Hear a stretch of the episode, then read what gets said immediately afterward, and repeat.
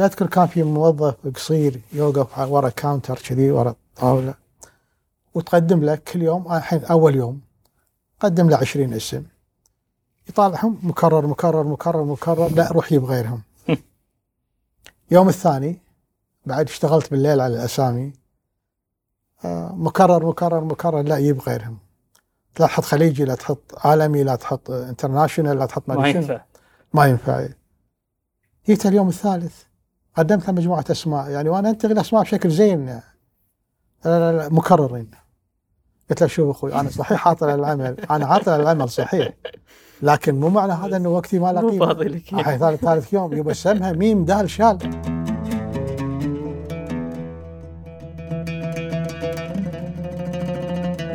أبو عبد الله، بس بغيت يعني إحنا اليوم كنا راح نتكلم على موضوع ودي أسولف معاكم، هو اقتصاد البلد، سياسة، انتخابات الحين جاية، انتخابات أمريكا توها صار، فبصراحة وايد مواضيع ودي أسمع رأيك فيها.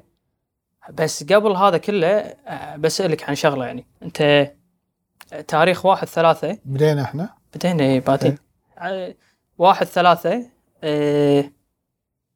كان عندك حجز عمان وتروح 4/3 ترد أعتقد 27 28 22 3 ما رد 22/3.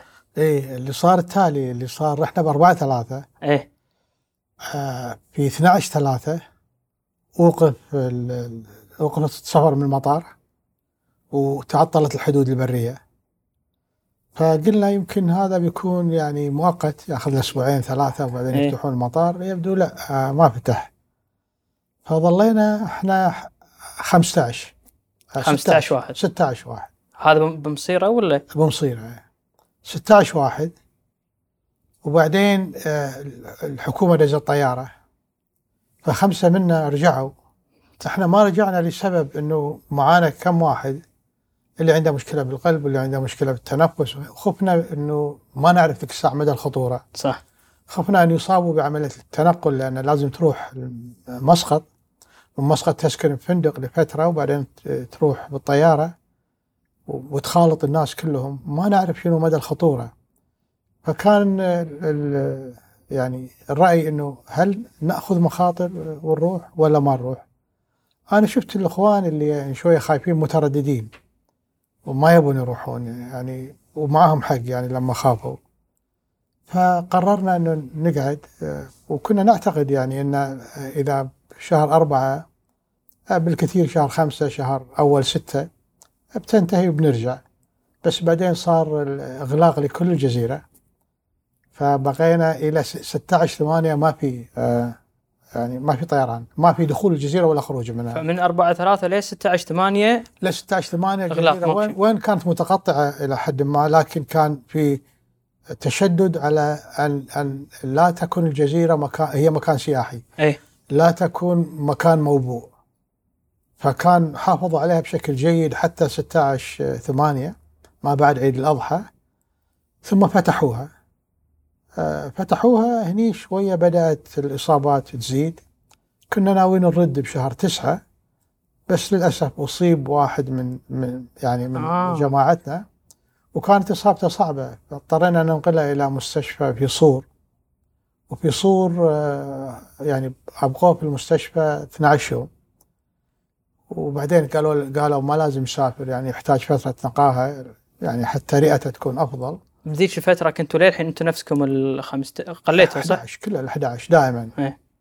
الآن تسألني تقول لي يعني كيف كانت قعدتكم هناك؟ طبعا يعني كانت جميلة. الواقع الجزيرة أولا الناس في عمان يعني مختلفين عن ما عداهم، ناس محترمين حضاريين ودودين، وبالتالي مع الوقت صرنا يعني نختلط معهم كأننا جزء منهم. الجو الطقس كان بديع، لأن في الكويت حرارة آخر الأربعينات، هناك كانت 27 28، أحيانا أقل أحيانا أكثر شوية، وأحيانا يكون في غيم وذرات مطر، وحتى يانا مطر كثيف في شهر 7 ما شاء الله، وصارت يعني السيول. في نفس الوقت يعني إحنا ساكنين عندنا بيت هناك، فالبيت مريح جدا. اللي بقوا في الجزيرة معانا يعني 11 كلهم تقبلوا الأمر الواقع، ما واحد منهم يعني شعر في يوم بيضيق، بالعكس كانوا مستانسين. وبعدين كنا نروح البحر على طول. يعني هو كل يوم كان نفس الروتين هذا، محافظين عليه روتين معين؟ مو نفس الروتين، لا شيء. هو الموجودين قسمين، قسم يروحون بحر وقسم ما يروحون بحر، واللي يروحون بحر يروحون يوم يمكن ما يروحون اليوم اللي بعده. أحيانا نروح يعني كشتة لأن الجو جميل، فكنا نروح طرف الجزيرة الجنوبي كشتة. وفي الغالب يعني كنا يعني احنا كمجموعة كنا نحاول أن نمارس شوية رياضة، نقوم بشوية أعمال حرفية. وبعض الأفلام شفتوها؟ شفتها أنا أبو عبد الله، شفت إن شاء الله اللي ماسك للنجارة، اللي حدادة، اللي نعم نطبخ. فكانت لا يعني كانت بشكل عام يعني قاعدة موفقة ضمن مجموعة موفقة جدا. فإذا كان قاعد غصبا عليك أحيانا تشعر بالضيق، لا أمانة ما شعرنا احنا بالضيق، إلى أن طبعا صار المرض وحاش 6 إلى جانب الأخ، بس ال6 كانوا يعني مرضهم خفيف، أعراضهم أبسط، إيه خفيف، اللي شوية فقدان شاهية، فقدان شم، شوية تكسر الصبح، 3 أيام 4 أيام وانتهت. صح. بس قلت لك يعني الأخ اللي شوية إصابته كانت أشد، هو اللي كلنا يعني نحاول قدر الإمكان نقوم برعايته. بعدين حاولنا عاد نقوم بعمليات، كان احنا دخلنا على آخر 10 على ما انتظرناه يعني صار زين. فبدأنا يعني إلى بغينا إلى 25/10 إن شاء الله. رحنا فحصنا في مسقط، طلع كلنا يعني ما فينا سلبي، فقدرنا اليوم اللي بعده على طول مسقط الدوحة، الدوحة الكويت. فكان كل شيء يعني سهل وموفق باستثناء المرض، إصابة صاحبنا يعني. بس بعد أنت شفته وقلت نقطة شدتني، إنه ساعات أنت إذا قاعد مكان معين وما عندك الخيار إن أنت ترد، يعني قد تشعر بالضيق. بس أنا قاعد أحاول أفكر فيها بالعكس، يعني أنت الحين ما شاء الله طول فترة حياتك شغال وماسك شركة واحدة من أكبر الشركات الاستشارية بالكويت، فأعتقد عمره ما كان عندك الخيار أن أنت تترك دوامك لفترة طويلة مثل اللي تركتها وتقعد بمكان معين. أنت ما في أي يمكن الشغل اللي تسويه هناك جدا محدود. بس أنا قاعد أفكر أن ساعات الواحد إذا راح سياحة لفترة طويلة وترك عمله يحوشه مثل تأنيب ضمير. هذا كلام صحيح. أنت يمكن ما حاشك بالف، ما حاشني، لا، لأن إذا لو كانت سياحة أكيد بيكون يعني أمر صعب. ولو كانوا جماعتي أصلا يعني يشتغلون، لأن كان تدري في حجر جزئي وحجر كامل، وفي حذر من أنه يجتمعون مع بعضهم بعض خوفا من الإصابة. فكانت الشركة معطلة، يعني مش معطلة بالكامل لكن معطلة، تشتغل 20-30% من طاقتها. صح. وأنا على تواصل معهم، فما تشعر يعني انك انت ما تشعر بالذنب. بس خليك من يعني من موضوع، بس انا اقصد نفسيا شنو خلق لك هالشيء هذا، ان انت قاعد بجزيره؟ يعني انا افكر عرفت يعني انت اللي صار معاكم مقارب حق اللي نشوفه بالافلام، انه شخص يقعد بعيد عن يعني مو للدرجه انه بعيد عن الحضارات، بس ان انتم قاعدين بمكان شبه معزول لفتره امتدت يمكن ل8 أشهر اقل شويه بدون شعور بتأنيب الضمير، وانت قاعد بدون تعقيدات الحياة هذه كلها. يعني نفسيا هذا شنو ترك عندك؟ القدرة ما القدرة على انك تتعامل مع الوضع كما هو وتأخذ افضل ما عنده بدل ما تفكر في أسوأ ما فيه. فانت عليك انت ما عندك خيار، ما تقدر تسافر. اليوم بعد الوضع افضل لان يعني وسائل التواصل يعني اسهل بكثير، فكنت على تواصل يعني بشكل مستمر مع مكتبي. وبالتالي ما دمت ما تقدر، واحد من أمرين، إما أنك أنت يضيق خلقك وتضيق خلق اللي معاك وتخرب السالفة كلها. صح.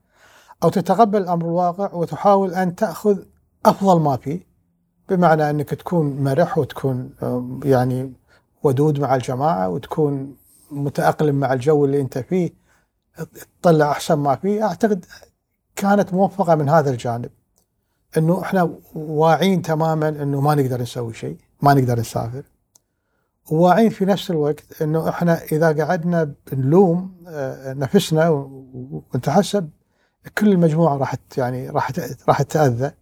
فكان عليك أن تتعامل مع الوضع بإيجابية، وأعتقد أنه نجحنا جدا في التعامل مع الوضع بإيجابية. أنا تصدق وأنا ما أشوفها، تشوف أنا حمد كان يدز لي أو أنه مرت عليه الفيديوهات وأنت هناك نتكلم إحنا شهر 5-6، ما بقول كنت أنظر لها بنظرة حسد، بس بصراحة كنت أتمنى أكون مكانك. يعني أنا أعتقد أن أنت تكون مكان بسيط وما عندك الهم أن أنا هاد شغلي وهاد أموري. فما أدري إذا هذا يعني هل أنت ما أقول تغيرت وجهة نظرك لحياتك الحين اللي قاعد تعيشها، بس يعني في شيء لونج تيرم أثر ترك عليك هذا أن أنت قعدت بجزيرة 8 أشهر لا أبدا أبدا عليك. أحيانا شوف أنا من اشتغلت مريت ب يعني محطات مو كلها سعيدة. يعني أنا طرت مرتين من شغلي وكان علينا أتغلب وأنهض مرة ثانية. ولما أسست الشال في سنة 81 مرت علينا الحرب العراقية الإيرانية، هبوط أسعار نفط 86 إلى وصلت دون العشرة، $10 ودون حتى، وبعدين غزو الكويت، وبعدين الأزمات اللي تكررت بما فيها طبعا أزمة 2008 وبعدين هبوط أسعار النفط والآن كورونا. فلما تكون عايش فترة طويلة في عمل صعب، عملنا صعب جدا لأن عملنا لازم أن تكون متابع بشكل متصل. فلما تكون مريت بكل هذه الأزمات وطلعت منها، أفضل شيء ألا تكسرك نفسيا. صح. إن كسرتك نفسيا ما ممكن أن تنهض بعدها. صح. لذلك عليك أن تعيش هذه الواقع. أنه في بعض المحطات الصعبة أعتقد كانت يعني أفضل معين يعني تعليم وتدريس الإنسان. لذلك أنا ما ألوم أي محطة صعبة. يعني عمري ما لمت اللي يطردوني من شغلي زين، بالعكس أنا أعتقد أنهم يعني حطوني وظهري للحائط، وكان علي أني أحاول أشتغل بشكل أفضل. لأن لما تشتغل أنت لنفسك في النهاية ما عندك خيار بعد، تطرد نفسك ما عندك خيار. صح. عليك إما أن تنجح أو خلاص تنتهي. صح.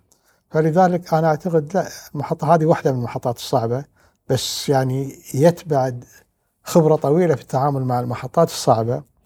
فأفضل وسيلة للتعامل مع المحطات الصعبة أن تكون في داخلك إيجابي، بمعنى أن تكون قدرتك على التحكم فيما في داخلك قوية جدا. لذلك تجتاز أي أزمة تجتاز. فلا ما أعتقد أنه أثرت فيني سلبا. عبد الله تتو ذكرت 81، ذكرت موضوع يعني شوف الشال. يمكن أنا وعيت على اسم الشال، كن بالجامعة قمنا نسمع الشال، نحاول نقرأ تقارير. اللي ليه اليوم أنا ماني فاهمة بموضوع الشال الاسم. إيه شوف لما طردت من عملي هذا وين كان بعد؟ في البنك المركزي. كان عليه نصحوني ناس إنه بدامك الآن بدون عمل سهل جدا إنك تطلع ترخيص. ترخيص شنو؟ قالوا أي شيء مؤسسة تجارة عامة والمقاولات. إيه أوكي راح أطلع ترخيص. انتهت الإجراءات باقي الاسم زين. فأذكر كان في موظف قصير يوقف ورا كاونتر كذي ورا الطاولة وتقدم لك كل يوم. الحين أول يوم قدم له 20 اسم يطالعهم مكرر مكرر مكرر مكرر، لا روح يجيب غيرهم.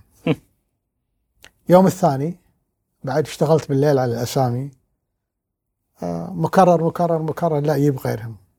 لا تحط خليجي، لا تحط عالمي، لا تحط انترناشنال، لا تحط ما ينفع. جيت اليوم الثالث قدمت مجموعة أسماء يعني وأنا أنتقل أسماء بشكل زين يعني. لا مكررين. قلت له شوف أخوي أنا صحيح عاطل العمل، أنا عاطل العمل صحيح، لكن مو معنى هذا إنه وقتي ما لقيمة. ثالث يوم يبسمها ميم د شال عشان يقول شال والله شال زين. أركز على قلت له آخر واحدة. فقلت له خلاص سمها الشال. أنا ما كان نيتي أصلا إني أشتغل، بس قالوا فرصة إن يكون عندك رخصة لو ما لقيت شغل ممكن تسويها، ممكن تشتغلها، لأن كذا تشتغل ما يعطونك ترخيص.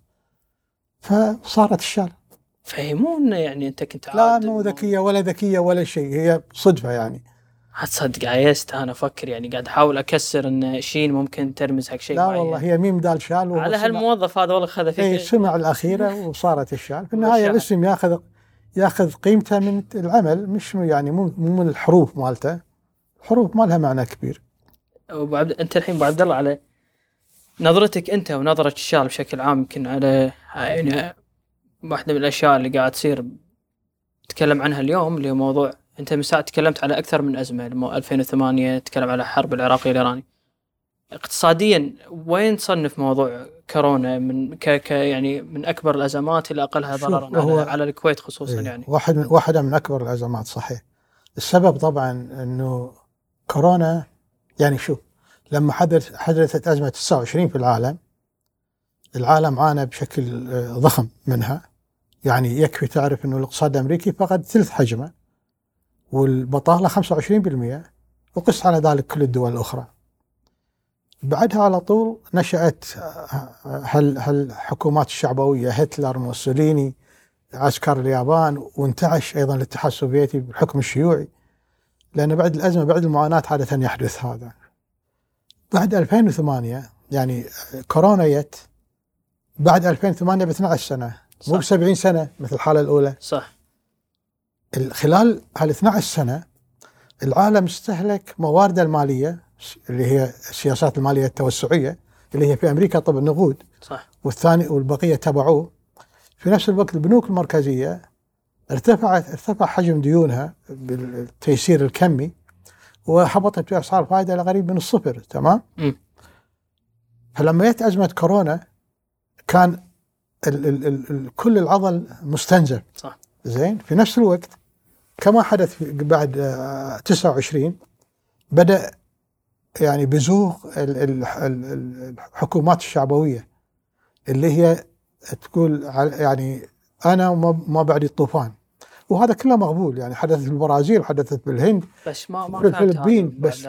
نعم. هذه الحكومات الشعبوية ايش تقصد فيها بالضبط؟ أقصد الحكومات المنعزلة المنقلقة على نفسها، لا تريد التعاون مع الآخر، مع الدول الثانية غزل. مع الدول الثانية بس تريد تكسير الآخرين. صح. عشان هي تكون أفضل. هذه النزعة اليمينية المتطرفة لو حدثت في الفلبين ولا في البرازيل ولا في الهند ولا في هنغاريا مقبول، لأن تأثيرهم ضعيف. صح. لكن كونها تحدث في أكبر اقتصاد في العالم وعملته عملة الاحتياطي العالمي ونفوذ السياسي والعسكري هو الطاغي في العالم، يعني هذا أدى إلى انتكاس على إطالة أمد الأزمة. فلما جت كورونا كان المسيطر على الولايات المتحدة حكم شعبوي. صح. يريد أن دخل حروب تجارية تدري، ودخل عداءاته مع أوروبا كلها.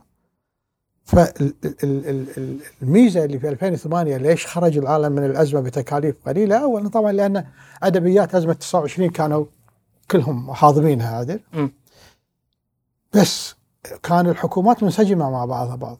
2008 منسجمة. 1929 كانت أمريكا بصوب وأوروبا منهكة من الحرب العالمية الأولى، بس كان ألمانيا بزق نجم هتلر، موسوليني في إيطاليا، اليابان اللي قتلوا وزير ماليتهم كان حكم عسكر عنيف جدا، وروسيا ما لها علاقة بالباجي اللي كانت حكم شيوعي، فما يهم إن شاء الله تكسرون الكل.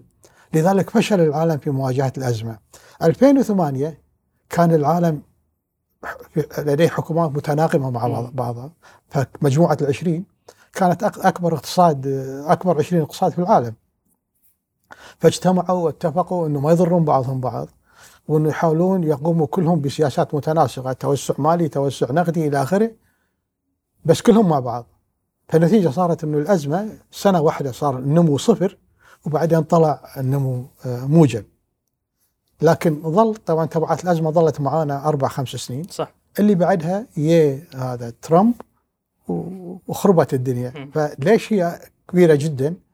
لأنها جاءت بعد أزمة 2008 اللي استهلكت واستنفذت كل العضل، ويت وفي أكبر دولة في العالم أكثرها نفوذ حكم شعبوي، وكان يريد الإضرار بالآخرين بدلا من أن يتعاون معهم للنهوض مع بعض. لذلك هي عنيفة وقوية. بالنسبة لنا هي حتى أكبر من العالم، لأن ضربت قطاع النقل اللي هو الذي يعتمد عليه يعني الطلب حقيقي على النفط، فهبط معدل أسعار النفط. خذها بالكويت مثلا، بالكويت السنة المالية اللي فاتت اللي هي 19-20 اللي هي تبدأ بأبريل تنتهي في مارس 20، معدل سعر النفط الكويتي كان 61.5 أعتقد معدل السنة المالية. اليوم في ال7 شهور الأولى من السنة المالية الحالية سعر النفط الكويتي 7 شهور لأكتوبر، يعني من أبريل لأكتوبر. صح. 35.5 47% فاقد من لذلك أثرها علينا أكبر. صح. والصرف اللي عندك صار بالكويت. نعم. أقول كصرف اللي صار عندك يعني أنت قلت عندك الإيرادات وبالمقابل صار عندك كمية صرف وايد أكبر. ما تحكم. شوف المشكلة وين؟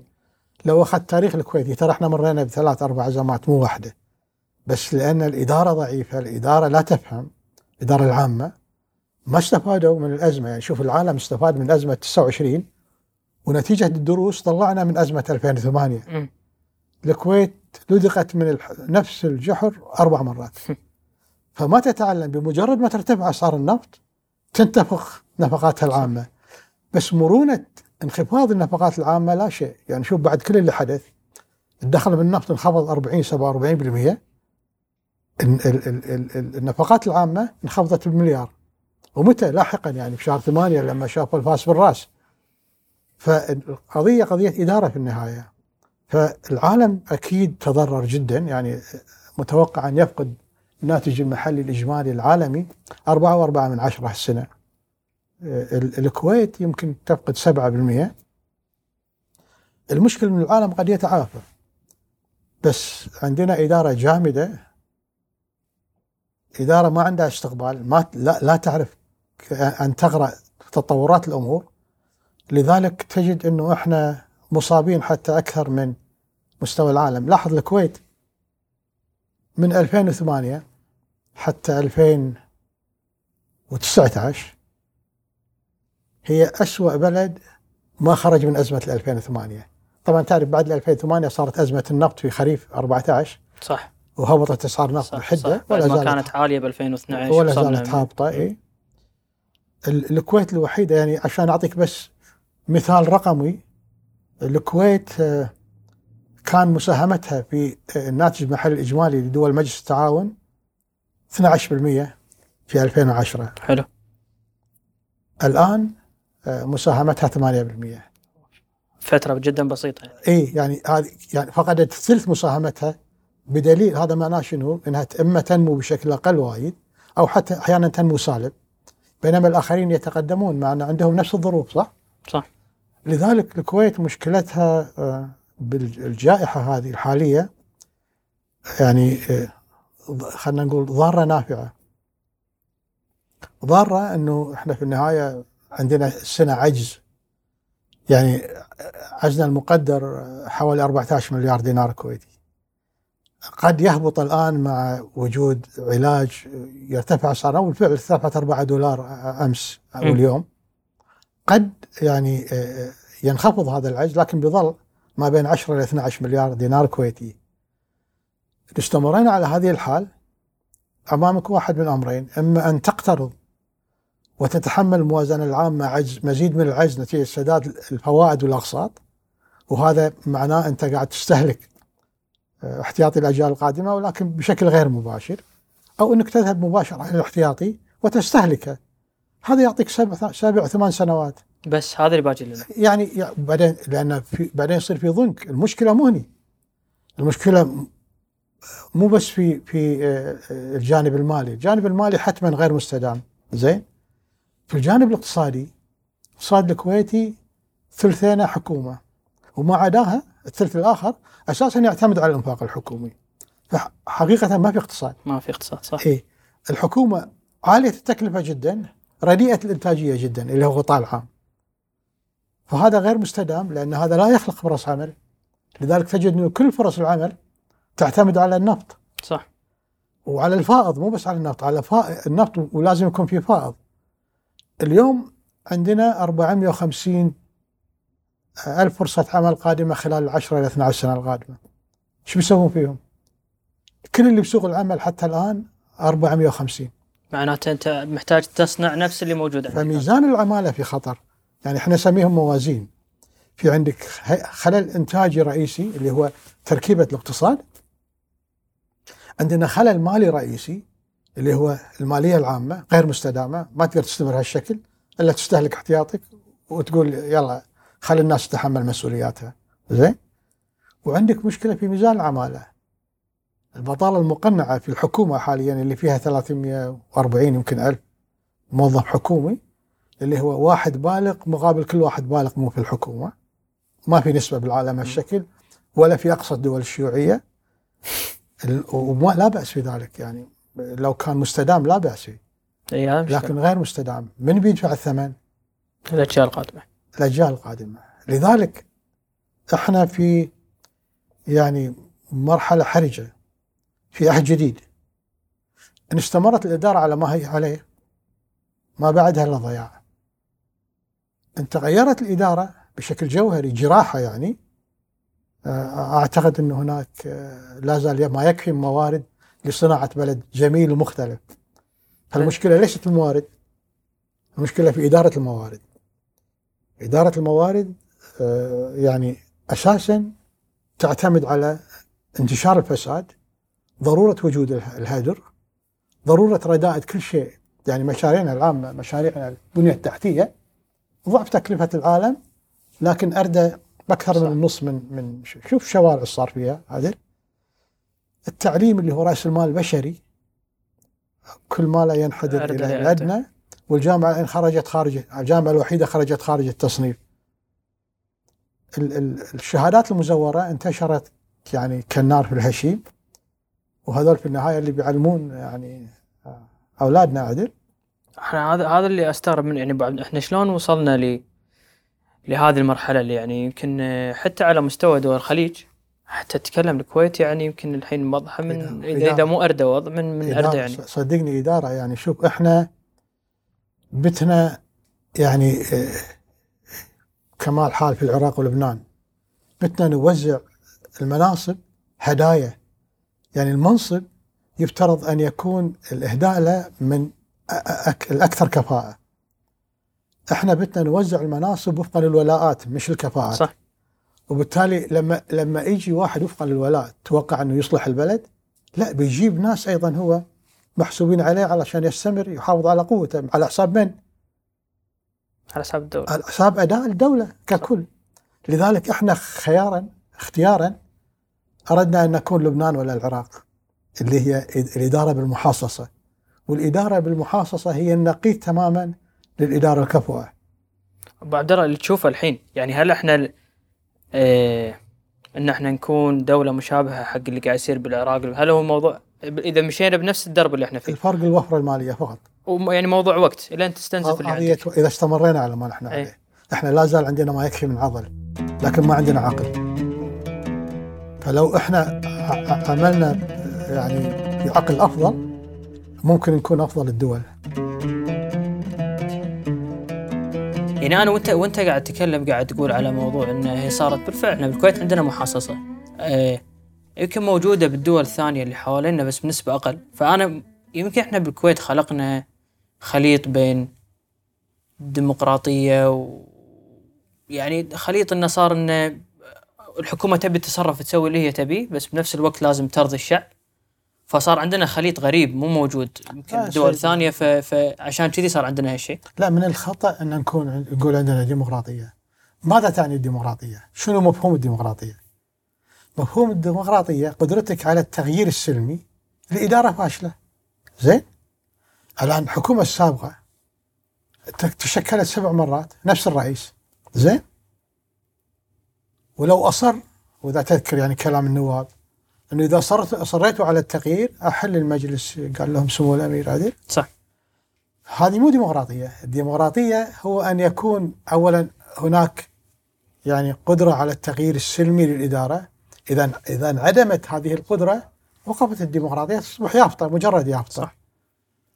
الآن مو بس هذا، يعني حتى لو مجلس ما يقدر يغير لأن الأغلبية تظل حكومية، لكن قادر على أن يوقف يعني خلنا نقول شيء زين ولا مو زين مو مهم، بس قادر على أن يوقف الحكومة وقادر أن يحصل على دعم شعبي. زين؟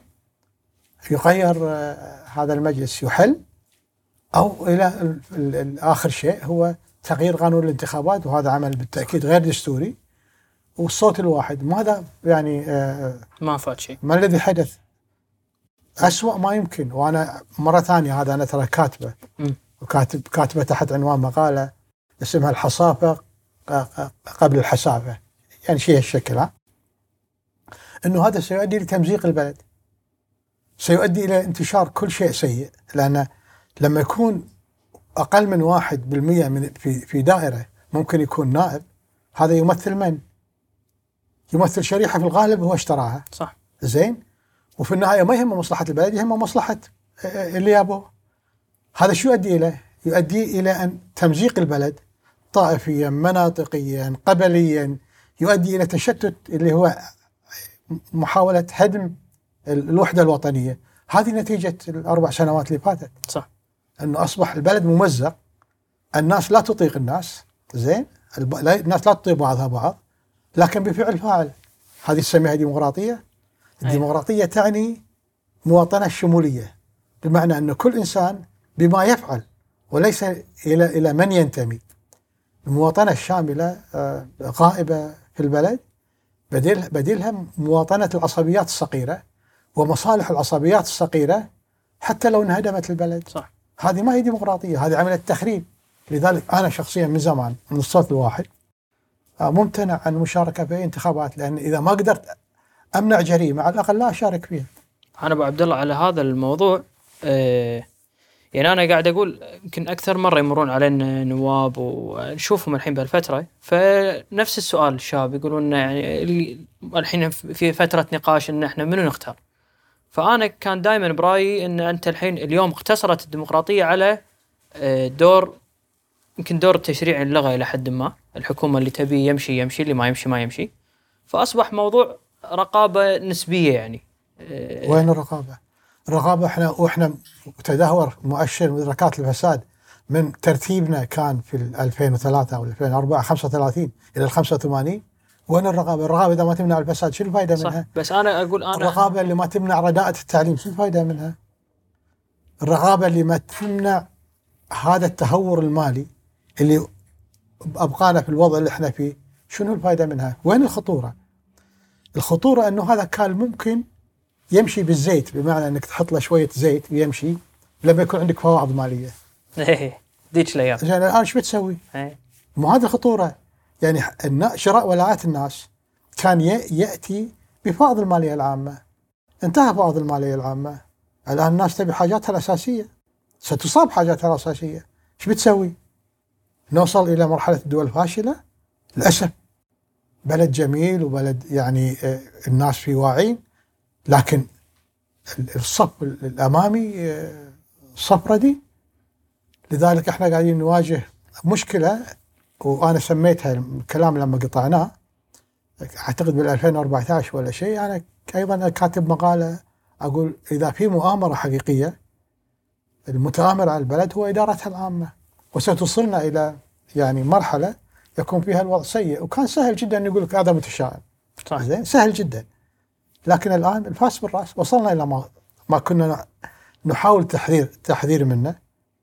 الآن ما عاد في مجال أنك أنت تستمر على ما أنت عليه. شوف بالفعل أنا من زمان لو إحنا كنا نقرأ التقارير، كنا أنا بلشت 2012 2013، فسبحان الله لما كنا نقرأ الكلام اللي تفضل فيه، يعني كنا نراهن أنه هل هذا بيصير على حياة عيالنا أو حياة أحفادنا.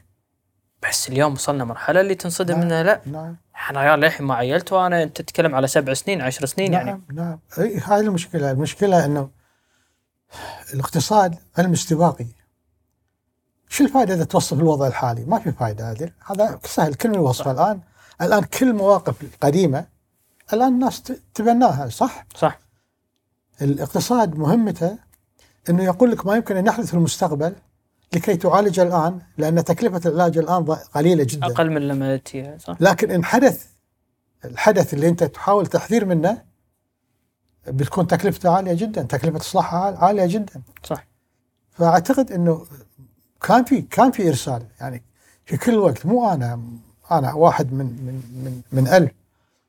كثير من الناس وكثير من التقارير اللي صرفت عليها الحكومة طلبتها قالوا نفس الكلام، حذروا نفس التحذيرات، لكن الحكومة عم مكصمخ.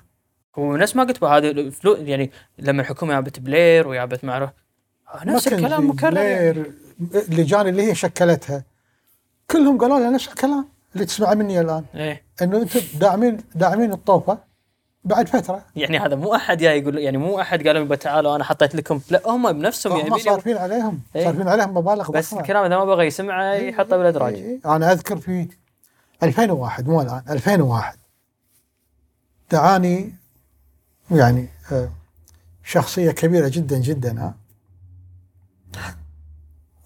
وأنا وياي 5، فقال إحنا بنشكل لجنة، واللجنة هذه يفترض أن يعني تدلنا على ما نفعل. تدري ب2001 كنا تونا خارجين من أزمة نمور آسيا، يعني أنا كنت لحين صغير أنا توني بعد فنبيكم عاد أنتوا تعينونا. تكلموا الأخوان، أنا ما تكلمت. هنا بنقوم قال لي ما سمعنا رأيك. أنت تبي تسمع رأيي بس يعني ما المفروض بدون زعل ها؟ قلت له أوكي.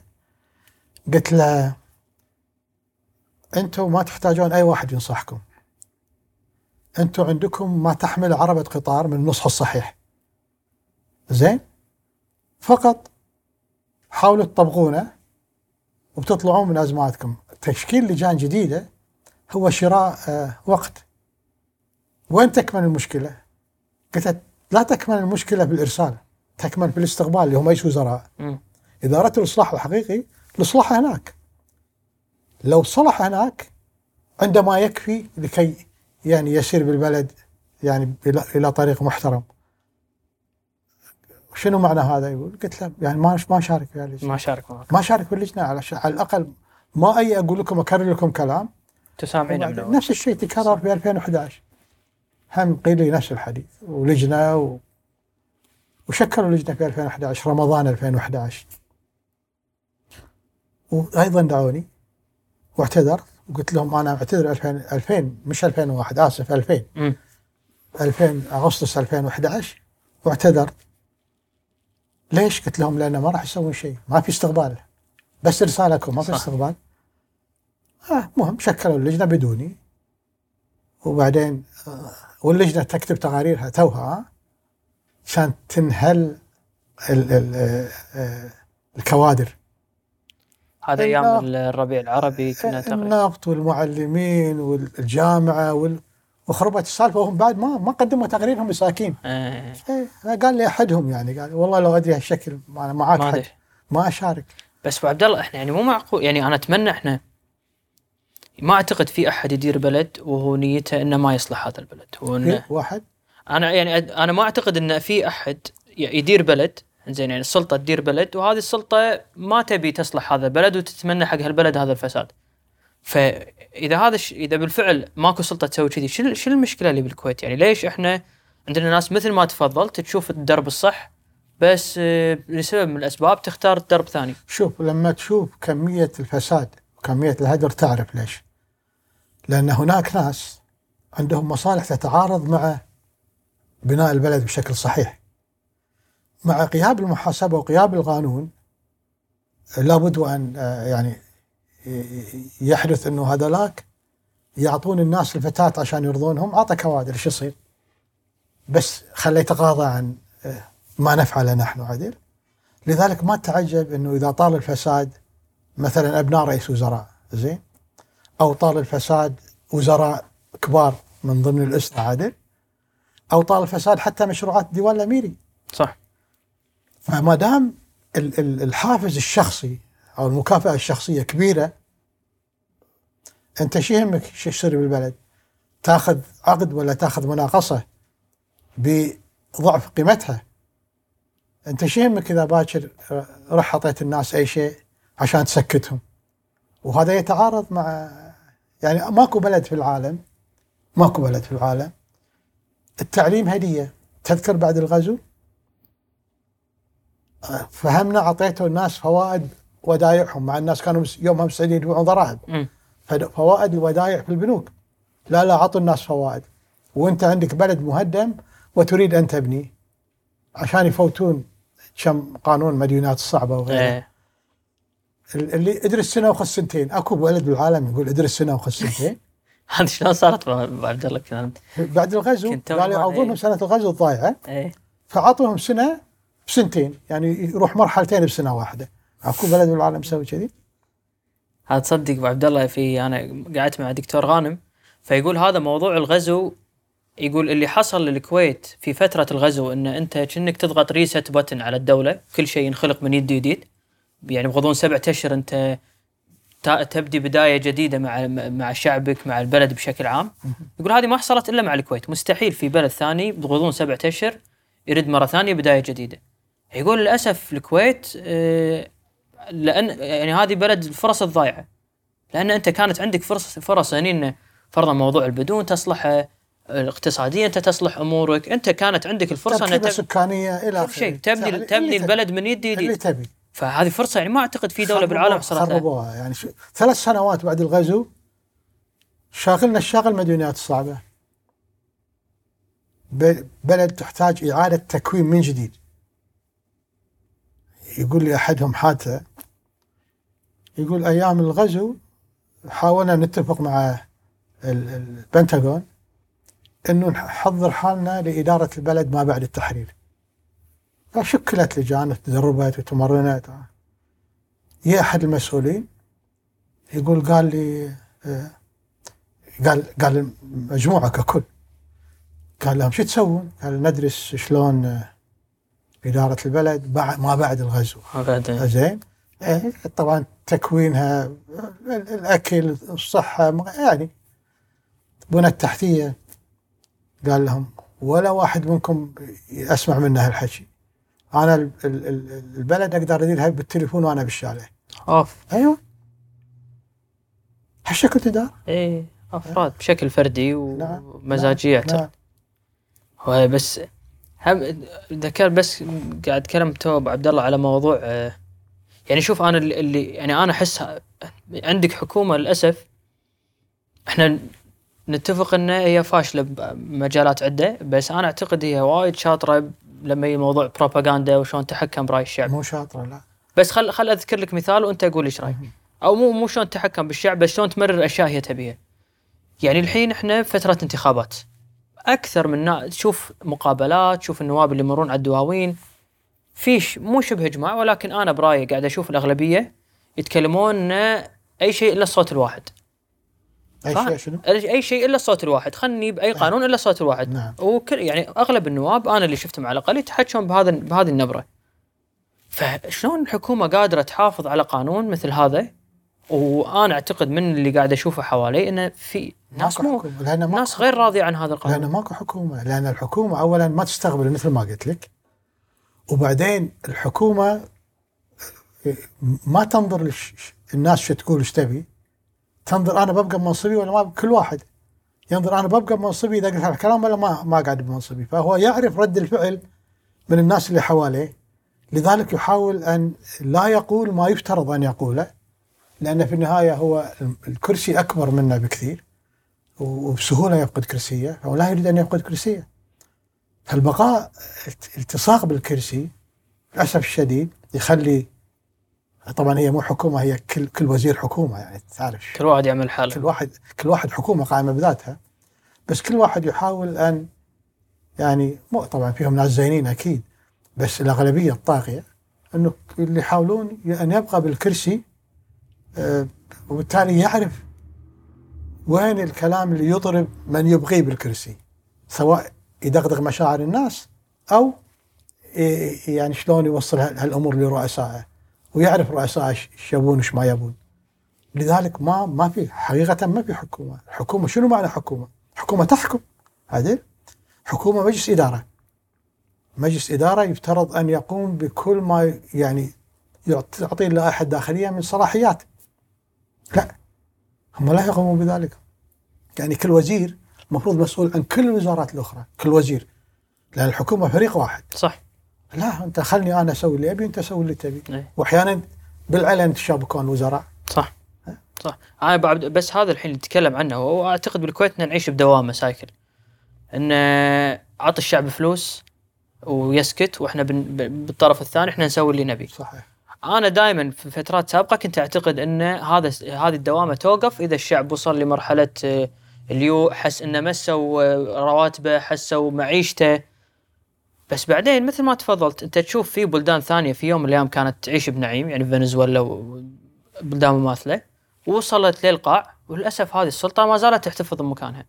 فانا الاعتراف ما في سلطه الحين. فنزويلا بلد فاشل، عدل بلد فاشل لما يهاجر الناس برا، لما انت ما تلقى الاساسيات الدواء انت بلد فاشل. صح. كون عندك انت ناس صاروا اصغر وتصرف عليهم اكثر، كل موارد الدوله تروح لهم ويحمونك بالعم، هذا ما معناه انه في دوله، هذا في حكم، وحكم متعسف.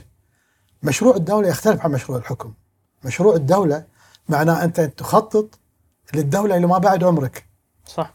والدوله باقيه وانت زائل. مشروع الحكم الدوله محصوره في مدى بقائها في الكرسي، لذلك يختلف تماما مشروع الدوله عن مشروع الحكم. بس انا بالامثله اللي قاعد اقول لك يا ابو عبد الله، مثل ما انت تفضلت الشعوب هاجرت، معناته الشعوب هي اللي تبدلت، السلطه ما زالت موجوده.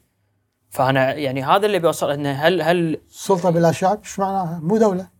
اي بس احنا يعني مستفيد فازوله لو تفتح لهم الحدود راحوا كلهم. اي نفس الشيء بالدول الاخرى، لو يسمحوا لهم اللي العراق ولا غيرها، لو يسمحوا لهم الناس يطلعون، الناس يروحون دول افضل كلهم يروحون، هذا اسمها دوله. الدولة يفترض أن تكون جاذبة لمواطنيها، مو طاردة لمواطنيها. إذا طردت المواطنين يبقى ما يبقى دولة، أساس الدولة راحت. إحنا بعيدين عن المستوى، يعني الكويت حتى الآن يفترض أنها بخير. صح. لكن الطريق اللي صايرة فيه الإدارات الموجودة للأسف الشديد ستقودها يوم ما، يعني نختلف على التوقيت. صح. مثل ما كنا نختلف على التوقيت في 2010 و2000، إنه في النهاية داعمين إحنا حيطة، دعمنا الحيطة. الآن بعد لازلنا عندنا سيارتنا زينة تمشي، لكن دعمنا حيطة. لكن قد لا تتاح لنا الفرصة هذه مرة ثانية، وهذا لا يمكن يعني أن يتبدل مصيرنا ما لم نقوم بجراحة في للإدارة العامة. جراحة بس الجراحة أبو عبد الله تردنا على نفس الوضع، المستوى الرفاهية اللي إحنا كنا فيه، ولا هذه مرحلة تعديناها خلاص ما فيها؟ لا رجع. أعتقد شوف، إذا تأخذ أنا خل أعطيك أمثلة أحسنة. شوف الصين قبل 79، قبل 78 الناس جياع. صح. شمهم 1.25 مليار، 1.3 مليار، هذه حروتهم عدل. استدارت الصين سنة 79، بدأت أولا القطاع الزراعي حتى 85، وبعدين بقية القطاعات. أنا أتكلم عن 1.25 مليار مش 1,400,000 ولا شيء مقارنة. زين. اليوم الصين 12 تريليون وفوق، ثاني أكبر اقتصاد في العالم، بال35 ربما بال38 بتكون أكبر، لا قبل حتى ب29-30 بتكون أكبر اقتصاد بالعالم، وبعدين تلحقها دول أخرى. الصين اللي استطاعت أن تستدير بكل يعني ما هذا العدد من السكان بيخلي أي محاولة ثانية أسهل بكثير. صح. الآن الصين ما عندها الموارد الموجودة بالكويت الآن، فاستدارت الكويت بال4 ولا 5 مليون، منهم 1.5 مليون كويتي، أسهل بكثير وراح تعطي نتائج حتى أفضل. لكن من سواها؟ الصين سوتها إدارة. صح. يعني لما انتقلت الإدارة من اللي يسمونهم عصبة الأربعة اللي هم مرت ماو والآخرين إلى الإدارة الجديدة، الإدارة هي اللي غيرت البلد. الموارد نفس الموارد، البشر نفس البشر، بس تغيرت الإدارة تغيرت البلد. صح. فيغير الصين يعجز عن تغيير هذا. شوف النرويج كنموذج. النرويج بدأت متى؟ بالتسعينات تتكون صندوق تعاقد تقاعدي مالها، اليوم ضعف أكثر من ضعف الصندوق السيادي الكويتي. وما بعدنا بعد أبو عبد الله. صح. بعدنا بين 40 سنة. بس النرويج تفكر صح. دخل النفط لازم يروح الصندوق كله ما عدا 4% عند الحاجة والضرورة. ليش؟ لأن في النهاية السياسيين كان ممكن يصيروا شعبويين، حكومة وأحزاب يقولون لا يبا ما دام موجود خلي يستمتع الناس، خليكم راضين عنا عدل. صح. لا، قالوا هذه في النهاية دولة، هذا مو حقنا، هذا حق 200-300-400 سنة قادمة حق الناس، فيفترض أن يحفظ لهم، ويفترض أن لا نستخدمه بما يجعل اقتصادنا غير تنافسي، لأنهم استفادوا من تجربة هولندا. صح. لما دخلوا، لما الغاز أول ما ياهم عملة صعبة سهلة يعني كمية كبيرة. ايش كانوا يسمونه بعد داتش ديزيز، المرض الهولندي. فانخفضت تنافسية الاقتصاد بحدة لما استسهلوا صرف العملة الصعبة اللي دخلت عليهم من الغاز. هذول على طول استفادوا من تجربة، فقبل لا يتجون قطرة نفط كانوا متفقين على كل شيء وكلهم سياسيين. يعني يقول لك والله الديمقراطيات ما تصلح، الديمقراطيات ما تصلح تكون لا مو صحيح. للأسف هذا أبو عبد الله، هذا ترى أنا في ناس بجيلي أقول لك لما الحكومة تبيع وهم، وللأسف في أطراف معينة تحاول تزرع مفهوم إن شفته وهذا من الديمقراطية. للأسف في ناس بجيلي يمكن دارس بأمريكا بعد أصبح شوي شوي من اللي يشوفه يقتنع بهذه الفكرة. هو يعني بأبسط شيء لا، تعال شوف الأمثلة اللي برا الدول المتقدمة كلها دول ديمقراطية. يعني مو شرط تقارن نفسك بس بالدول المجاورة. يعني دخلها الكويت في بدايات ديمقراطيتها كانت دولة نموذج، صح؟ كان الثقافة التعليم في أفضل حالات الواقع. الكويت علمت كل جوارها الجغرافي، صح، وزعت خدماتها الصحية على كل جوارها الجغرافي. كانت نموذج، كل المؤسسات العربية مقرها بالكويت. الكويت خربت فيما بعد، صح.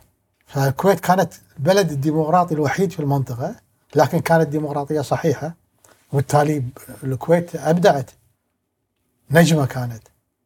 لما بدأوا يعني تزوير انتخابات 67 وما بعده، لما سلبت الديمقراطية من محتواها من مضمونها تدهورت أوضاع الكويت، صح.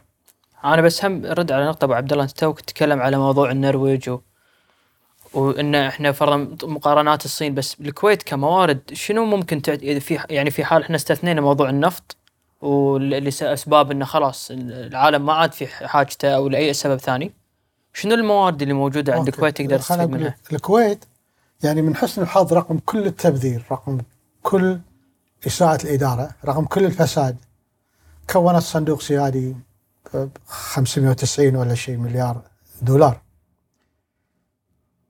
وهذا يعني على حجم الكويت كان يفترض أن يكون أكبر بكثير. يعني أعطيك مثال رقمي، لما الكويت كانت بعد الغزو كانت بحاجة إلى كل فلس عشان تصرفها لمشروع إعادة البناء، تمام؟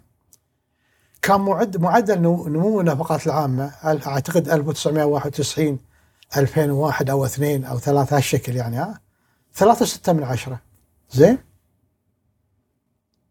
بعد سقوط صدام، بعد ارتفاع أسعار النفط، ارتفعت نفقاتنا العامة من 5 إلى 20 21 إلى 22. عدل، لو كنا حافظنا على معدل النمو وكانت مشاريعنا أفضل، تعليمنا أفضل، وكل شيء أفضل، لو كنا حافظنا على 3.6 كان في 2015 حجم نفقاتنا العامة كلها اللي كان يومها 20 7 وشوية مليار، وحجم صندوقنا السيادي حوالي 820-30، لأن الفائض كان كله بروح صندوق السيادي. عدل، يعني المفروض تقريبا أكثر من 50% زيادة على اللي موجود، من 500 إلى 800، عفوا من 500 إلى 800، المفروض أكثر من 50%. لو حافظنا على معدل النمو للنفقات العامة 3.6 واللي هو كان أكثر من كافي.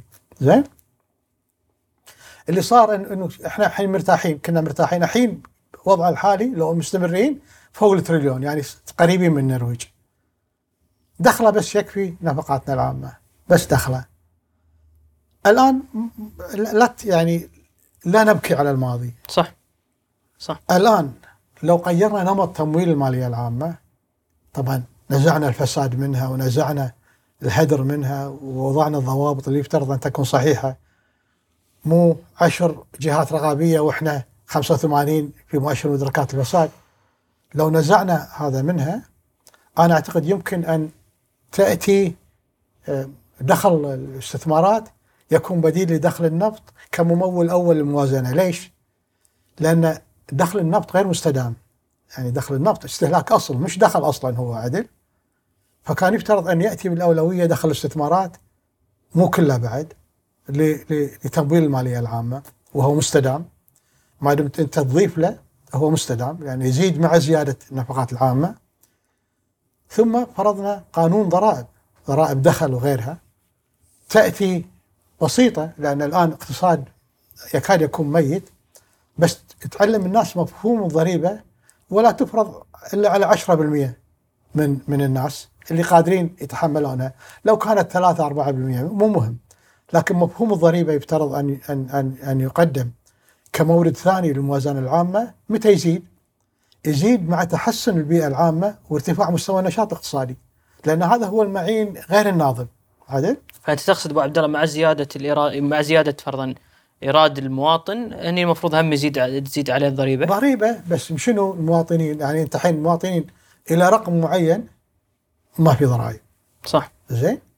بعد رقم معين اللي هو 10% الأعلى دخل يفترض أن نبدأ بفرض ضرائب مرة ثانية، مش عالية، 3-4-5 يعني مو عالية، لكن تعود الناس ولها يعني نوعين من الفوائد. واحد أنه في النهاية هذه مرتبطة بالنشاط الاقتصادي، فعليك أن تصلح البلد عشان تزيد معين الضريبة. من جانب ثاني هذا المفهوم أنه أنت أكل وشرب وسكت ما يعود يعني هو المفهوم السائد، لأن دافع الضريبة الديمقراطية هي يعني الرديف لدافعي الضرائب. صح. وتذكر الكويت في 21 و 38 اللي ثاروا، ولا حتى هجرة الطواويش بالكويت. صح. اللي ثاروا دافعين الضرائب لما أسيء استخدام المال العام. صح. وهذا بيعطي حافز للرقابة أفضل حتى بدون أجهزة رقابة، وبيعطي شعور للمواطن أنه في النهاية هو شريك في الوطن، هو يمول ماليته العامة. عدل. فيأتي هذا المصدر الثاني للدخل، ثم يأتي الوقف الهدر والفساد وتوزيع الدعم بحيث مو يستفيد منه الناس اللي مو محتاجين. يمكن أنا أقول لك أنا بلشت أتابع تقارير الشال من 2012، انتقادات يعني يمكن من أجرى الانتقادات اللي نشوفها على ضد الحكومة أو على عمل الحكومة، خلينا نقول بالأحرى. ما يخلق يعني حتى أنت تتكلم على موضوع الضرائب إلى آخره، ما يخلق ردة فعل معاكسة. يعني كل واحد حتى على حياته الاجتماعية يقول أنا والله الناس تبدي شوية، ليش تقعد تتكلم هالطريقة؟ ليش أنت دائما متشائم؟ ليش أنت تتكلم على موضوع ضرائب؟ لا تخلق، بالتأكيد تخلق، بس في النهاية إذا كنت باحث أنت عندك واحد من خيارين، إما أن يعني تكتب ما تعتقد أنه صحيح بغض النظر عن رد الفعل، أو أنك تصمت. البديل أنك تصمت، يعني الباحث يفترض أن يكون متحرر من الضغوط. إذا بدأ يراعي هذا الطرف وهذا الطرف وهذا الطرف خرب اللي يكتبه. ما دام أنت تعتقد أنه هذا لمصلحة البلد حتى لو اختلف معك الآخرين، ومن حقهم يختلفون معك، يفترض أن تمضي في هذا الطريق. يعني الناس تقول عنك متشائم.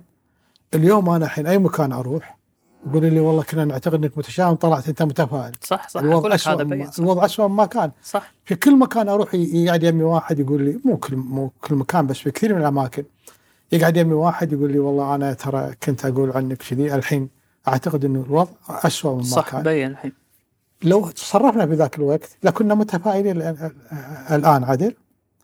الكلام عن أنه الناس أنت تعارض السياسات الشعبوية. نعم أنا أعارض السياسات الشعبوية اللي تقصد فيها موضوع زيادات المعاشات. لسببين يعني. السبب الأول أنها غير مستدامة.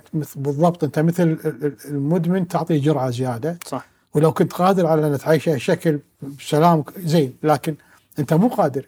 من اللي يدفع الثمن؟ الناس اللي سرقوا البلد؟ لا، هذول بيتركون البلد ويروحون أي مكان في العالم. اللي بيدفع الثمن هذول.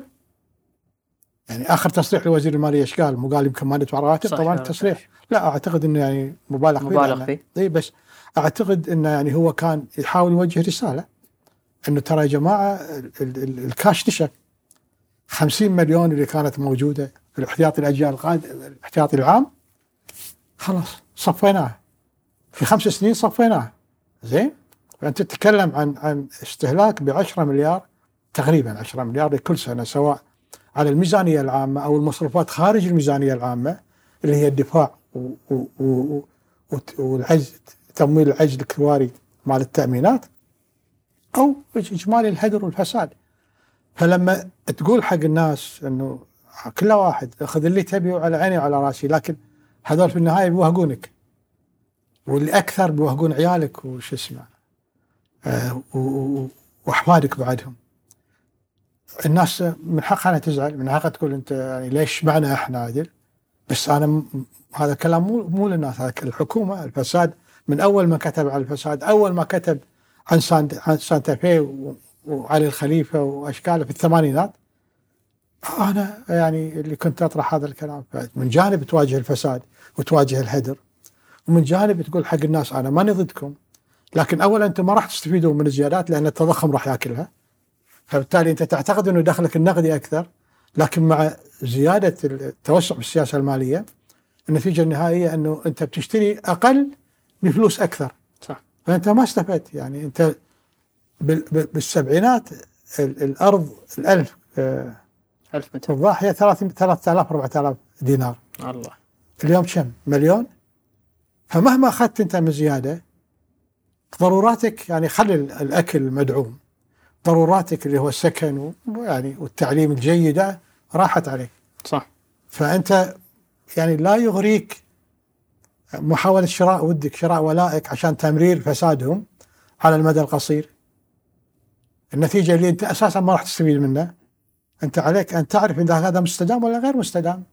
الناس تزعل، أمانة الواحد ما يزعل لما تزعل الناس، صح. بس أنا بقول لهم ما يمكن أن يتحقق لاحقا، بعدين راح يسامحوني، واليوم للأسف صار أقرب، بعدين راح يسامحوني، لكن بيغضبون حاليا يغضبون، يعني من حقهم أن يغضبون. أنت عندما تقول كلام عليك أن تتقبل، في قضية عامة عليك أن تتقبل أن الناس تنتقدك. فأفهم أبو عبد الله، يعني ولا مرة وصلت فيك أن خلاص أنا تحكيت وقلت هذول الناس لا راضين يسمعون ولا حكومة راضية؟ قضية بلد، هذه قضية بلد، يعني مش قضيتي ولا قضيتهم، قضية بلد. يعني أنا أشعر بمسؤوليتي، مع أني أعترف أني فشلتها، أشعر بمسؤوليتي أن أساهم فيما أعرفه في الحفاظ على البلد جميل كما بدأناه في الستينات. هذا بيزعج آخرين، خلي يزعج آخرين، أنا بيخليني أنا أمل ولا أوقف؟ لا، ما أعتقد، لأن في النهاية أعتقد اللي أقوله صحيح، والزمن أثبت أن كثير من اللي أقوله صار صحيح، لذلك يفترض أن لا أتوقف. يعني على الأقل أنا مو داعية عنف، وعمري كله ضد العنف، لكن عشان أمنع العنف على الأقل أحاول بلساني أني أصلح الوضع أو أساهم في إيصال رسالة لإصلاح الوضع عشان ما نوصل هالمرحلة، صح. أنت أبو عبد الله تو تقول فشلت، أنا بس بجيب شغلة أوريك إياها، أنا ما أعتقد أن أنت فشلت. شوف هالورقة هذه، إحنا نشرح لك ليش. هذا تقرير الشال سنة 2012 يا طويل العمر. أنا كنت ما قلت لك أول شيء، أنا كنت أشتغل، كنا تونا شباب بلشين قائمة الوحدة بأمريكا. كلموني قالوا لي أنت عضو لجنة ثقافية. دشينا اللجنة، أول اجتماع كان يقول لنا رئيس اللجنة عليكم تكليف تقرون تقرير الشال اللي هو هذا قدامك. والله كويس، شيء يفرح هذا. احنا كنا عايشين بوهم، ليه كنا بالثانوية أو مو وهم، بس كان الموضوع غايب عنه كلنا. أنا أكلمك إحنا يمكن كنا 7-8 أشخاص ما بين شباب وبنات، فكلنا دشينا الاجتماع اللي بعده وصدمة إن إحنا ما كنا ندري إن هذا اللي عندنا هذا مورد مستدام موجود، النفط طول عمره موجود، وإحنا طول عمرنا بنعيش بهالحالة هذه إلى أولادنا إلى أحفادنا. فهذا التقرير هو اللي كان مثل شرارة جرس. انطلقت أو جرس مثل ما تفضلت، إن لا إن ترى أنتوا اللي تشوفونه في شيء اسمه، أذكر حتى كلمة أو الترم بطالة، البطالة المقنعة، أول ما قرأتها بالتقرير هذا. فأنا ما أعتقد أن أنت فشلت بصراحة، لأنه يعني وايد منا أخذ النهج اللي يدعو الإصلاح. يمكن بشغلة، يمكن بعضنا اشتغل انتخابات بأمريكا، بعضنا رد هني الكويت اشتغل مع ناس مصلحين، فهذا كان جزء من الشرارة بصراحة. أكيد. لا شوف، يعني أنا لما أقول فشلت، أنا أقول فشلت في إيقاف عمل الحكومة، عملية تدهور سلطة اتخاذ قرار أو سلطات اتخاذ قرار، في إقناعهم بأن هذا سيحدث. لأن الناس اللي أعرفهم، كثير من الناس الحمد لله يعني يقدرون ما أقول، يقدرون يعني ما كتب، لكن ما يكفي أو لم يكن يكفي لإيقاف إيصالنا إلى هذه الحالة. لذلك تشعر بالحزن، صح. أنه كان يمكن أن يوقف هذا، لكن ما قدرت أنت تقنع سلطات اتخاذ القرار أنه لازم يكون في ذاك الوقت. كان لهم أهدافهم المختلفة صح، لكن مرة ثانية يعني ما طاف الوقت، يعني يفترض أن نبدأ من الآن، لا نبكي على الماضي، نبدأ من الآن لعله وعشان نكون أفضل في المستقبل. أتمنى والله. أنا أبو عبد ما ودي بس عشان أختم معك بهالموضوع، يمكن شفنا الحين أقرب حدث صار موضوع انتخابات أمريكا. أنا ودي أعرف انتخابات أمريكا بشكل عام شنو تأثيرها على الكويت بين حزب ديمقراطي حزب جمهوري؟ يمكن اليوم أوكي أنا خلي أقول لك اجتهادي زين، في تأثير غير مباشر وفي تأثير مباشر. زين التأثير غير مباشر مثل ما ذكرت لك أنا المساء إنه إحنا العالم اليوم بأشد الحاجة إلى أن يتكاتف ويعمل مع بعض لعل وعسى نستطيع أن نخرج في التكاليف مثل ما بتكاليف أقل مثل ما حدث في 2008. كان هذا شبه مستحيل في وجود ترامب، وبالتالي التغيير الذي حدث يفترض الآن أن يفتح الباب، لأن هذا كان نائب رئيس أوباما في ذاك الوقت، وكانوا يعملوا بشكل لصيق مع الأوروبيين والصينيين ليتجاوز العالم أزمته يعني بأسرع وقت ممكن بأقل التكاليف، وهذا كما ذكرت هذا الذي حدث. فمن هالزاوية هذه أنه إصلاح أو خلنا نقول تخفيف الضرر على الاقتصاد العالمي اللي قلت لك سينمو سالبا هذه السنة وفق لصندوق النقد الدولي 4.4%، ربما يبدأ بالانتعاش في السنة القادمة، يعني بمعنى أن ينمو موجب 3-4-5. وهذا يعني بالنسبة لنا احنا بشكل غير مباشر أنه دعم مباشر لسوق النفط. فالأمر الثاني أنه أول أولويات بايدن مواجهة الجائحة. من حسن الحظ تدبير مسبق ما أدري أنه أعلن فايزر بعد فوزه يعني أن لقوا لقاح، ويبدو أنه في 7-8 أيضا لقاحات بالطريق. هذا يعني أنه العالم قد يتجاوز أيضا الجائحة في أقرب مما كنا نعتقد، وتركيزه هو ربما يساعد على أيضا اختصار الوقت، على عكس ذاك اللي كانت تنتشر في وقتها. واليوم تدري 200,000 مصاب في أمريكا رقم قياسي. فهذا يعني أنه عودة القطاع الأهم في التأثير على الطلب على النفط اللي هو قطاع النقل إلى يعني سابق عهده. وأنا أعتقد الناس ستندفع يعني للسفر بكل أشكاله إذا يعني لقوا لقاح للجائحة. لذلك أعتقد أنه اختصار وقت الجائحة، اختصار الضرر أو تقليل الضرر على الاقتصاد العالمي سيعني بشكل غير مباشر شراء وقت لنا، بعض الوقت لنا بانتعاش ولو يعني متدرج لسوق النفط. هذا يعني إلى حد ما دعم للمالية العامة، خفض العجز، عدم الحاجة إلى اقتراض كبير إلى آخره. وبالتالي سنستفيد من هذه الزاوية يعني من بايدن، من انتخاب بايدن. في أثر آخر غير مباشر أيضا أنا أعتقد، وهذا اجتهاد، أنه ترامب كان يعاملنا بشكل يعني مزري، يقول أنتم لا شيء، أنتم مجرد خزائن فلوس صح، وأنا أريد أن أخذ هذه الأموال جزء منها على الأقل منكم، وبالتالي علي مقابل حمايتكم. وقالها يعني بشكل مباشر، أنا أسبوع أخليكم تروحون عادي صحيح. الآن أنا أعتقد أنه كونه يقول هذا الكلام يعني كان من مصلحته أن يستمر الصراع في المنطقة، وأن تتفكك حتى إقليم الخليج، لأن كلما تفككوا كلما ضعفوا، وكلما ضعفوا السداد للدفع أكثر. أنا أعتقد هذا بيخفت في النهاية، يعني ما في تغيير جوهري بين بايدن وش اسمه، لأن في النهاية المصلحة أمريكية عادل. بس إحنا نشوف كم معاملتهم مع إيران ممكن تختلف. أعتقد يفتحون الخطوط، وربما هذا يعني يجعلنا إحنا نعرف إنه كم تكلفة هذا التفكك. لذلك قد نرى مؤشرات قريبة بخسارة ترامب، قد نرى مؤشرات قريبة ربما مؤتمر القمة القادم في ديسمبر لنوع من المصالحة أو دعوة للمصالحة ضمن إقليم الخليج.